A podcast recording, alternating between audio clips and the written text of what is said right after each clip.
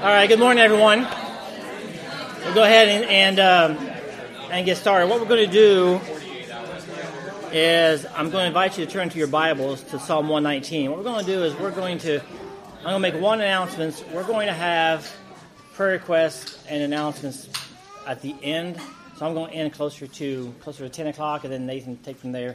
Give me a little bit of a of a delay. Give me a few more minutes before I get back to to the other service. My only concern throughout the morning is not losing my voice in the process and say, Mark, you're you're next. You're batter up. You're you're a baseball guy. Batter up. You're a pitch. Yeah, there you go. You won't, may want some advance notice on that. But um, let me say a couple things. One, we we've got Psalm 119, and we'll look at today.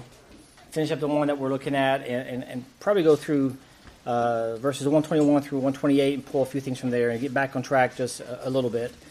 Um, we have six stanzas left after this one. So, what I'm thinking about doing after that, just for a couple segments, is have a little more of a not a panel Q and A. I know panel is a little trendy thing to say. I don't have a panel, but at least questions and Q and A. And I talked to about having questions about parenting tips, and if we have enough questions, we'll combine those. And we should have a good mixture in the class of people who have experience on both ends of the spectrum. We have the newbies who know everything but don't know anything, and we they have those who know more than they should know, and they're on the other end of the spectrum. And there's those who they wish they knew that they don't know then, or whatever. We have a little bit of everything, I'm sure. And so, I have the opportunity to ask questions. I, I, I don't want to make it this big long lesson on parenting, big long lesson on how to love your wife and how to submit to your husband, whatever it is. You know, I, I, I said that. I shouldn't have said it. I think early in the morning, throw those words out. But um, save your voice. Save my voice. That's right. So send me some questions by email. It's going to be hard to have a Q&A with no Q's. Just A's. How do we do it anonymously? You know, I have this friend. That's, that's the way it starts. That's the way it starts. With your, with your friend. So Listen, we all we've all experienced the same things. No one here has a magical wand and how to make your children obey, how to make your wife. I mean, um, no, there's no miracle wand to this. But I did. So use your voice and elaborate So let me indulge me just for one moment because I saw this and I thought, I wonder how many how many of you, hopefully not this morning, but how many of you can? Can you hurry up? Hold on, hold on, hold on, hold on. I know, I know. I know. Yeah, he's talking to himself. Yes. But I didn't close the PowerPoint correctly. That's all right. Let me close this out correctly. Shut this PowerPoint down. All right. Shut her down. I don't know if I'm supposed to save. All right, hold on a second. Oh, that desktop gives me anxiety. uh,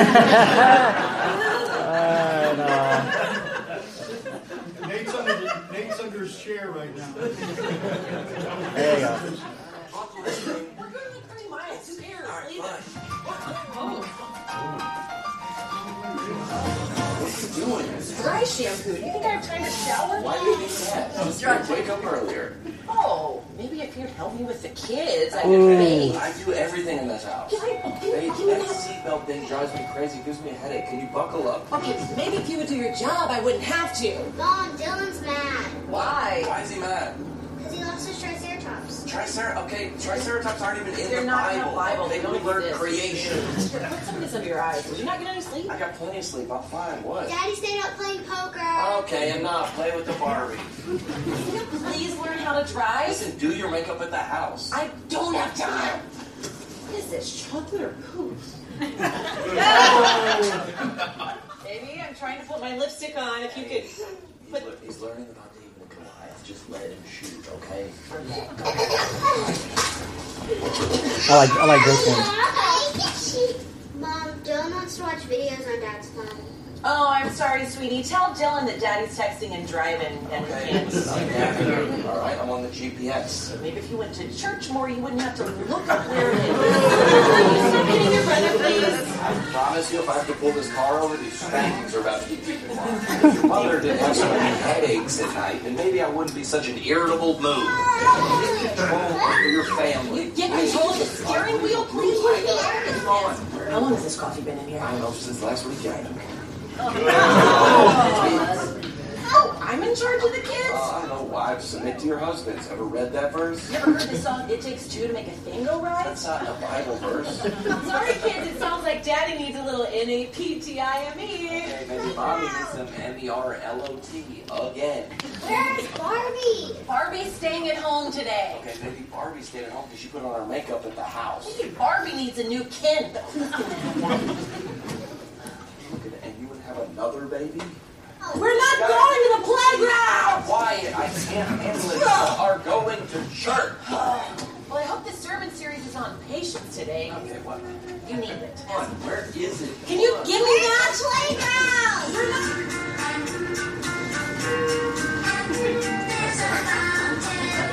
Okay, if you guys can I don't know. I don't know if that you know feels like your morning. I hope it doesn't. I won't end it there because it's. That's why we live close to the church.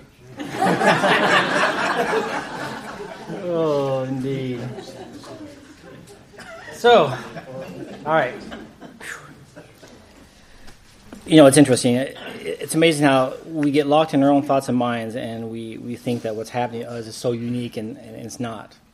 Human nature being what it is, we, we all have, the, they all point their head in the same way, and the struggles are the same, and, and it's amazing sometimes people come to me and say, "Oh, I, I struggle with this this one thing," and like, like no one else does. I'm like, well, you're you're about the fifth one this week, but yeah, you're you're pretty unique. Uh, we just we're, we're human beings, and the flesh uh, is is not unique in a way it manifests itself in the struggles that come with that. So, um, yeah, if you, I'd love to be able to just see what areas in your life. I don't want to wait two years and three years to find out that yeah, I wish I'd known this or that and have questions about things. So I just want to kind of give that good opportunity. So we have six more stanzas, and after that, we're going to pick up a little bit on on the Q and A if I have enough uh, questions that would, would come through on that, and we'll we'll look at that. Otherwise, Mark always has a good lesson on how to use a rod? The R O D. It's called the R O D, and so That's going to be the name of our next child.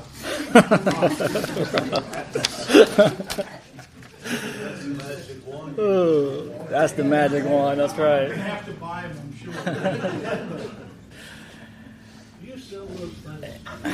All right, Psalm 119, we, we, we looked at last time. We, we walked through two things. One, we went through what it means to be a single minded man. And I, uh, I don't know if I was challenged from that in, in walking through even the, the sermon topic uh, for, for this morning in, in James 4, where he talks about that. But talked about the, the marks of a single minded man. We went through his his love for God's word, refuge in the word, walked through these things, and then we were walking through the two streams that were presented in the, in the stanza.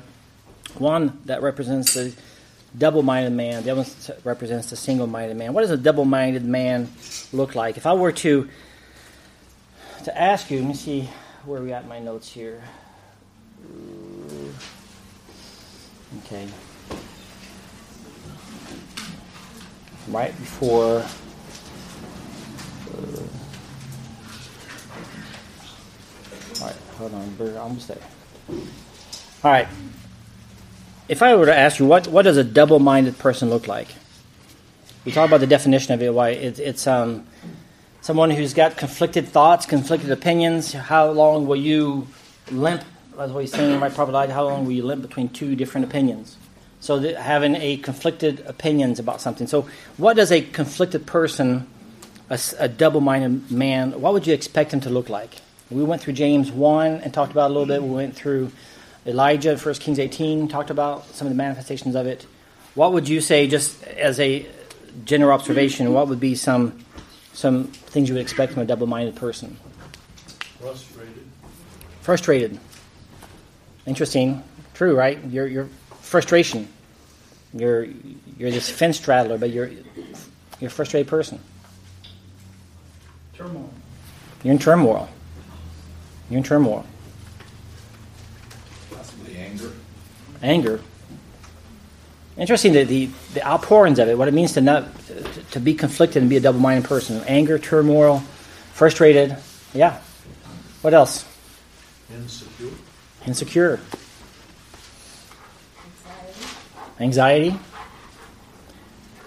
You may have seen this at work. You've, you've seen somebody at work who's um, they're committed to leaving already. They know they're going to go to another job, another place. They're finishing up the term. They're finishing up the time. They're this lame duck position, right? And you start getting what discontented, frustrated, because you're already now looking. Your your allegiance now is no longer where you're at. You're already now projecting yourself somewhere else, and there's that internal internal struggle that takes place. I wonder how many of our own struggles stem from that problem is that we're, we're double minded. We have conflicted interest, and I, we talked about that a little bit in, in this morning's sermon, so I don't want to overlap much with that. But having, having divided, what we see in, in our text, divided affections. I hate the double minded, but I love your law. I know he, he, he pulls that contrast between the double minded person with the person who loves the law. So there's this incomplete love, there's this imperfect love, there's this uncommitted love. There's a, a liking for the law, perhaps, an awareness of the law. There's a knowledge of the law, but is there a love of the law? And when that, that aspect is, is missing, these, this, these divided affections, he acts in a way contrary to God's word. Uh, we see that in in uh, verse 115a, the first part, he calls them the evil doers. Depart from you, evildoers, that I may keep the commandments of God. A a conflicted person, a double minded person, is someone who is, is walking in a way contrary. He's conflicting in a way that he's walking. He's walking in a way that's contrary to God's word. So, in other words, it's not just the fact that, hey, I, have got, I'm conflicted in my thoughts and I've got uh, this turmoil, but my actions are going to reflect that. I'm going to have a hard time being, being committed. I'm going to have a hard time being um, walking in a way that is consistent with God's word. But also in 118, he's deceived and he deceives. Sometimes we forget that people are deceived. We see them as deceivers. Ah, you know, uh, we, we observe behavior. One thing about, about school, you can always observe behavior. You observe a lot of behavior. And reality is part of it is not just that, that that child is is acting in a way that's contrary to the word, but they're deceiving themselves. They think they're right in doing so. They think they're they're justified in doing so. In other words, it's not just someone that's manipulating the word, someone that's intentionally saying hey, he's going to deceive the word, they, they become deceived. And the more you you are uh, in conflict with the word, and the more you're double minded, the more you deceive yourself into thinking that it's okay, or to thinking that this is right or that is wrong. And he is deceived and he, he deceives. So, what a contrast between the these these two paths, these two streams that we see in the stanza between a single minded person and a double minded person. And the last one he uses is in the verse in verse 119. It says, And all the wicked of the earth you discard like dross. Now, unless you're an English teacher like my wife, he knows every word there is in English language. Uh, I had to make sure I understood what he meant by this.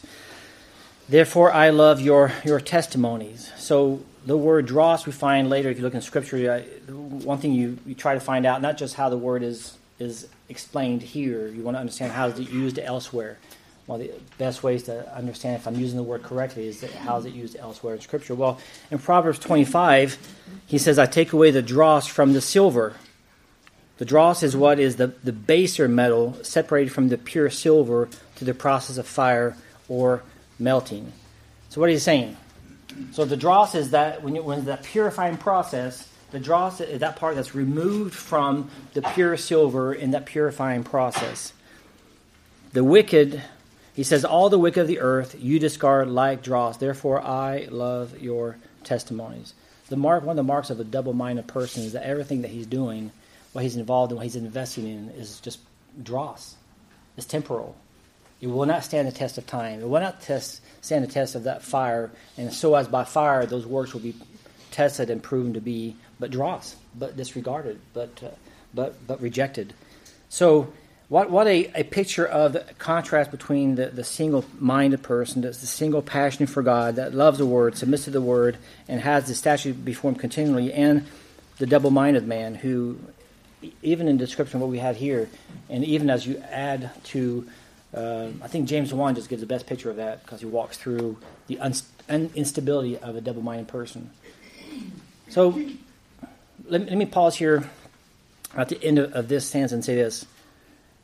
When, when I see in my own life instability, insecurities, frustrations, um, anxiety and anger, these things that, that, that ensue, that pour out, one of the first things I need to examine is, is do I have a single minded heart and passion for the Lord?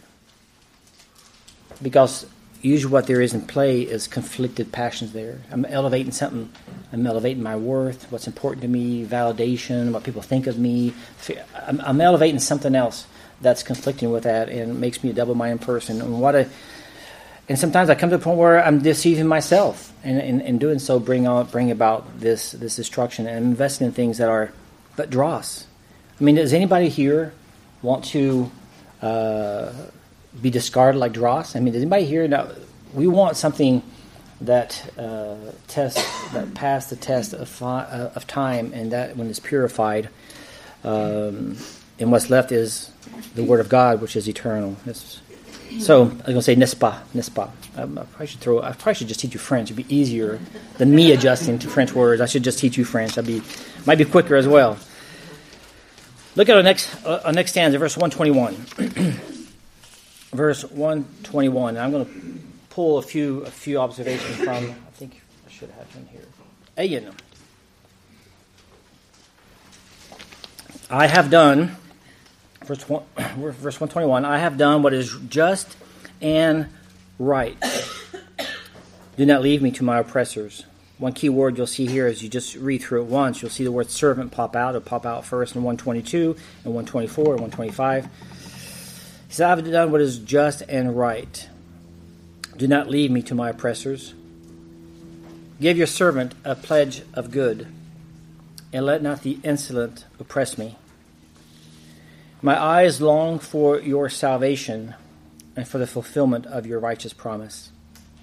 Deal with your servant according to your steadfast love. Again, this is the, the steadfast love, beautiful in verse 20, 124. It's a covenantal love. It's God's commitment to love. Right? It's not this recipro- reciprocal love where I love you, you love me. It's God's covenantal love. And teach me your statutes. I am your servant. Give me understanding that I may know your testimonies. It is time for the Lord to act. Now, I come to this. It sounds like he's, he's, he's telling the Lord, hey, it's time for you to act. But what he's saying is, I'm waiting on the Lord's, I'm waiting faithfully for him to act. We'll come on that in just a moment. It's time for the Lord to act. Your law has been broken. Therefore, I love your commandments above gold, above fine gold. So we went from this dross that's been discarded, that, that the purification process, and silver is left, and now this image of gold. I love your commandments above gold, above fine gold purified gold. Therefore, I consider all your precepts to be right. I hate every every false way. Verse 21, I've done what is just and right. The author makes a claim as, in, as to his ethical integrity, meaning ethical integrity is the idea of I, I am faithful to the word and I act accordingly. I've acted in accordance to the truth that has been that has been proclaimed. too many PowerPoints for me today. Um, we see this, this demonstration by his, his, his claim that he's doing what is just and what is right. But from there, he, he does make, he does have certain expectations. But now, what expectations does the author have in light of this claim? So he, first of all, he makes an affirmation. He makes two things. If you break down the, this, this stanza, First, we see what some will call an ethical affirmation, meaning his, his faithfulness to be obedience to the word and be an ethical, an ethical affirmation in verse 121, 122. Others describe a devotional affirmation in verses 123 and 124, and then a relational affirmation in 125 and 128. So he makes these he makes these three affirmations, but with that he gives expectations that follow those affirmations. So the first one in verse 121, right? He says, "I I'm doing what is just and right. What is his what is his expectation from from that based on on that that claim? He's making this affirmation of what just and right. What's his expectation that follows? What does he say in in, in our past in our in the entire stanza?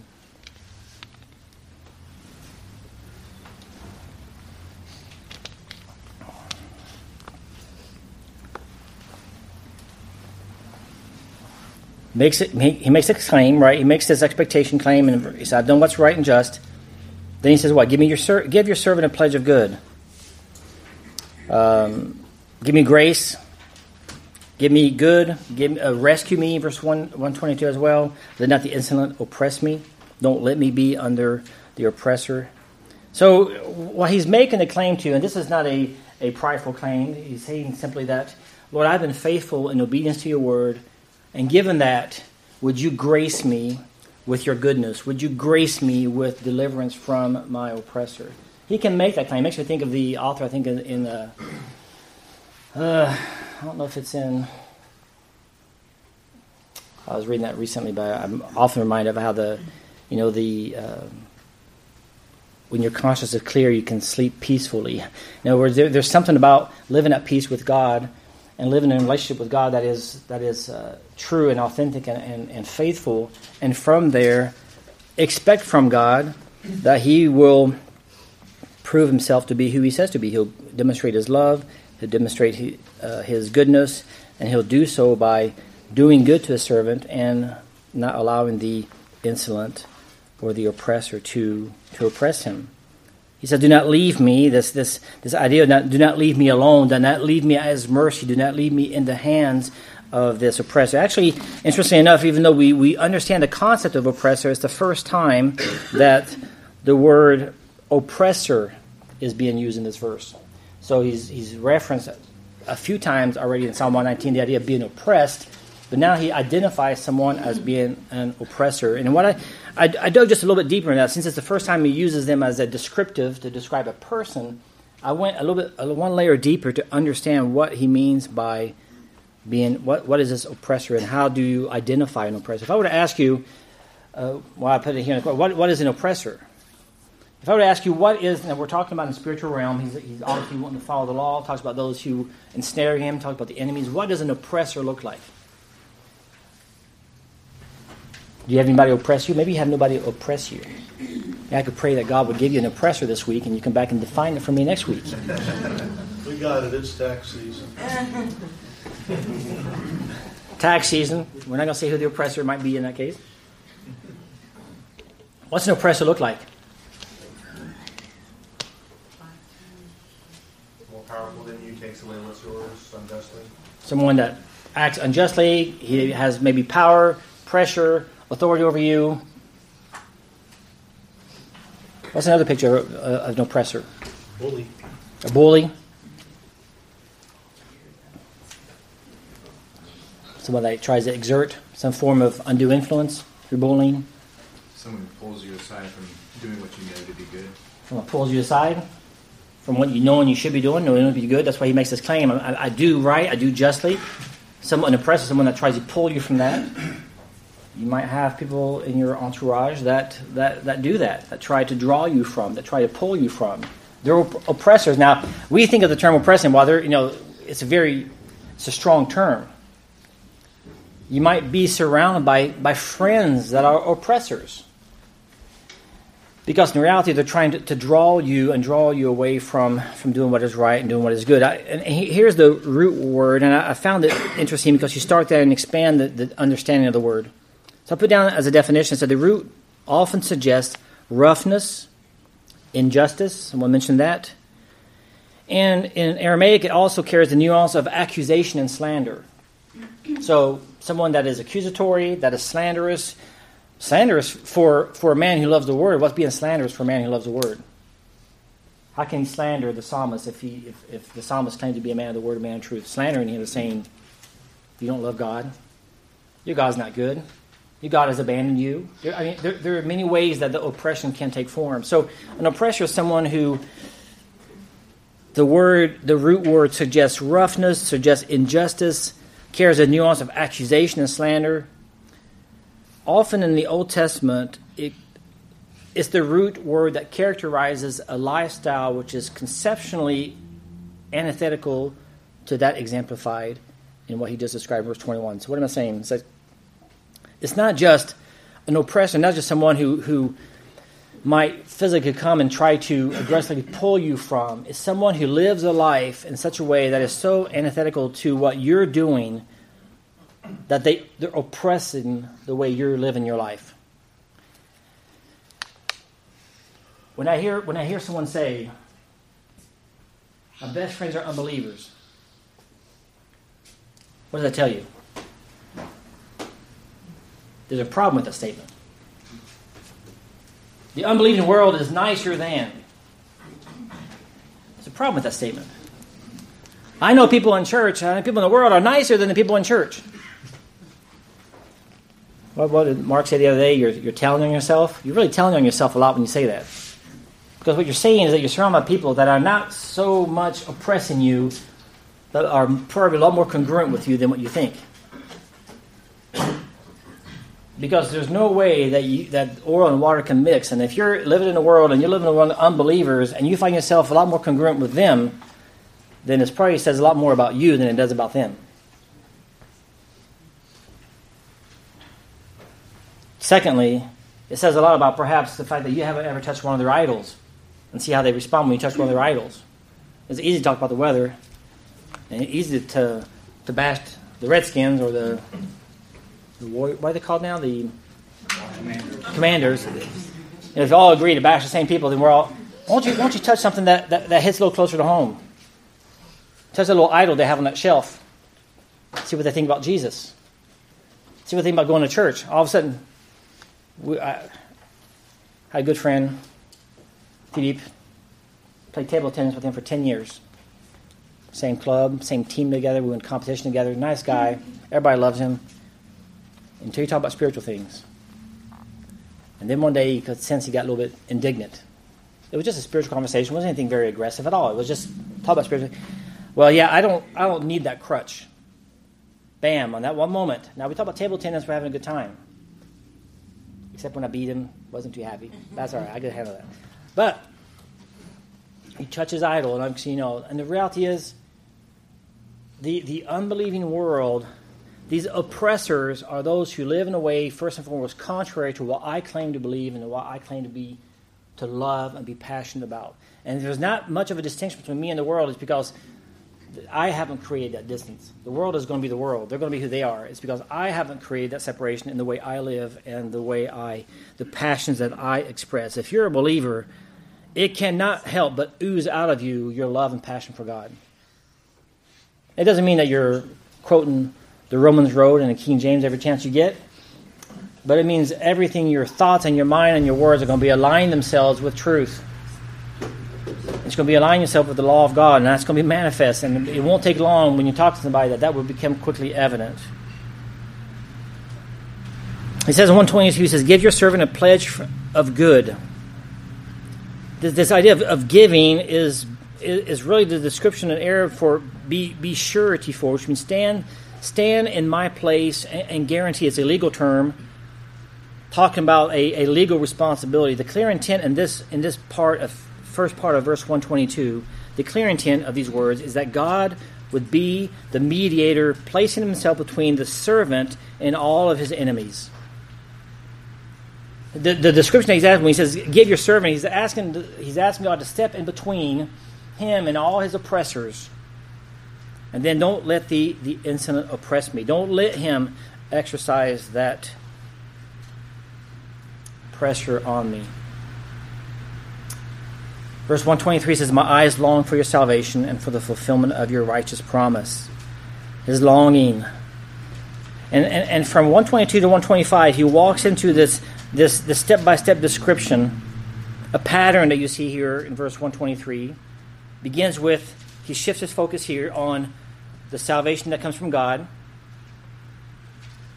Look at verse, uh, verse, verse 123. My eyes long for your salvation, for the fulfillment of your righteous promise. Then he walks into 124, the, he, he brings up the covenantal relationship with God, your steadfast love, your covenantal love to me.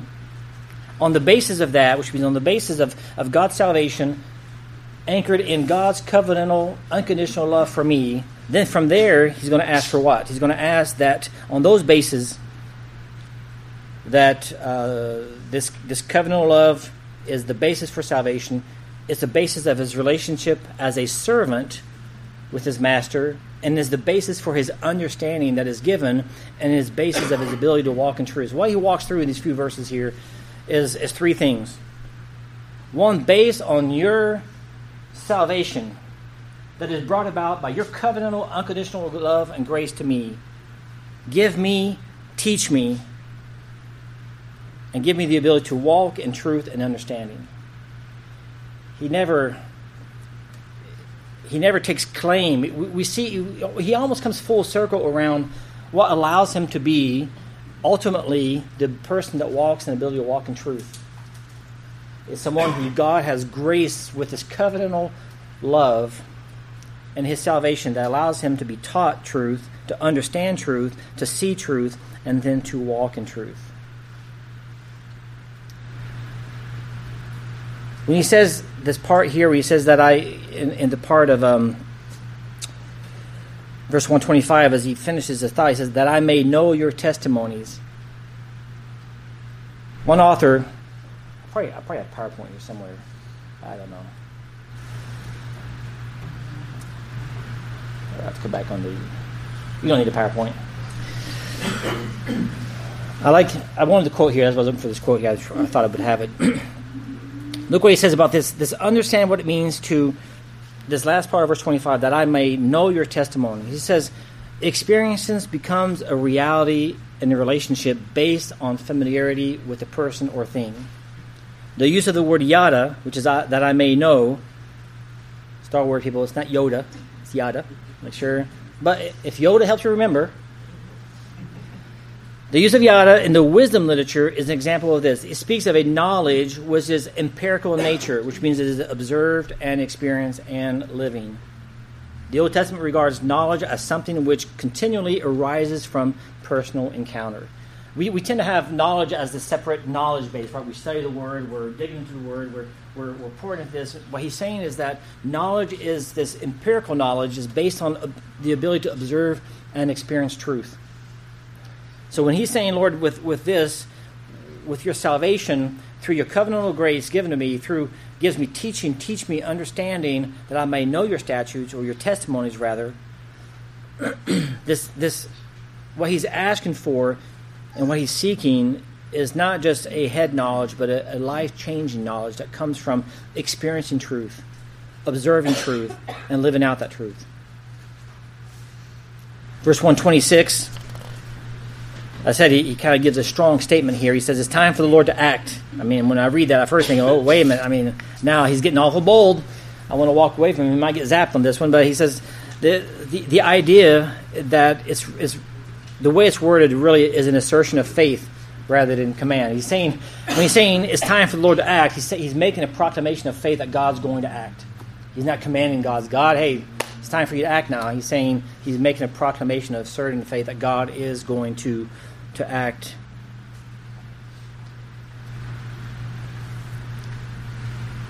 One, two more small things, observation. Isn't it a little bit interesting that he, he walks from end of 126? He says, For your law has been broken, therefore I love your commandments. I think well, that's a that's a weird transition. He went from the law is broken, therefore I love your, your commandments. How, what what did that transition indicate, and why why use that? And what one author described, I thought was very helpful, is that it, it may seem though it may seem out of place to follow those that break the law, which therefore I love. What we see, however, is the contrary. It says the more opposition grows, the more devoted the believer becomes in his commitment and devotion to Christ. What he's saying is that that, that opposition of those breaking the law push me towards loving your law even more.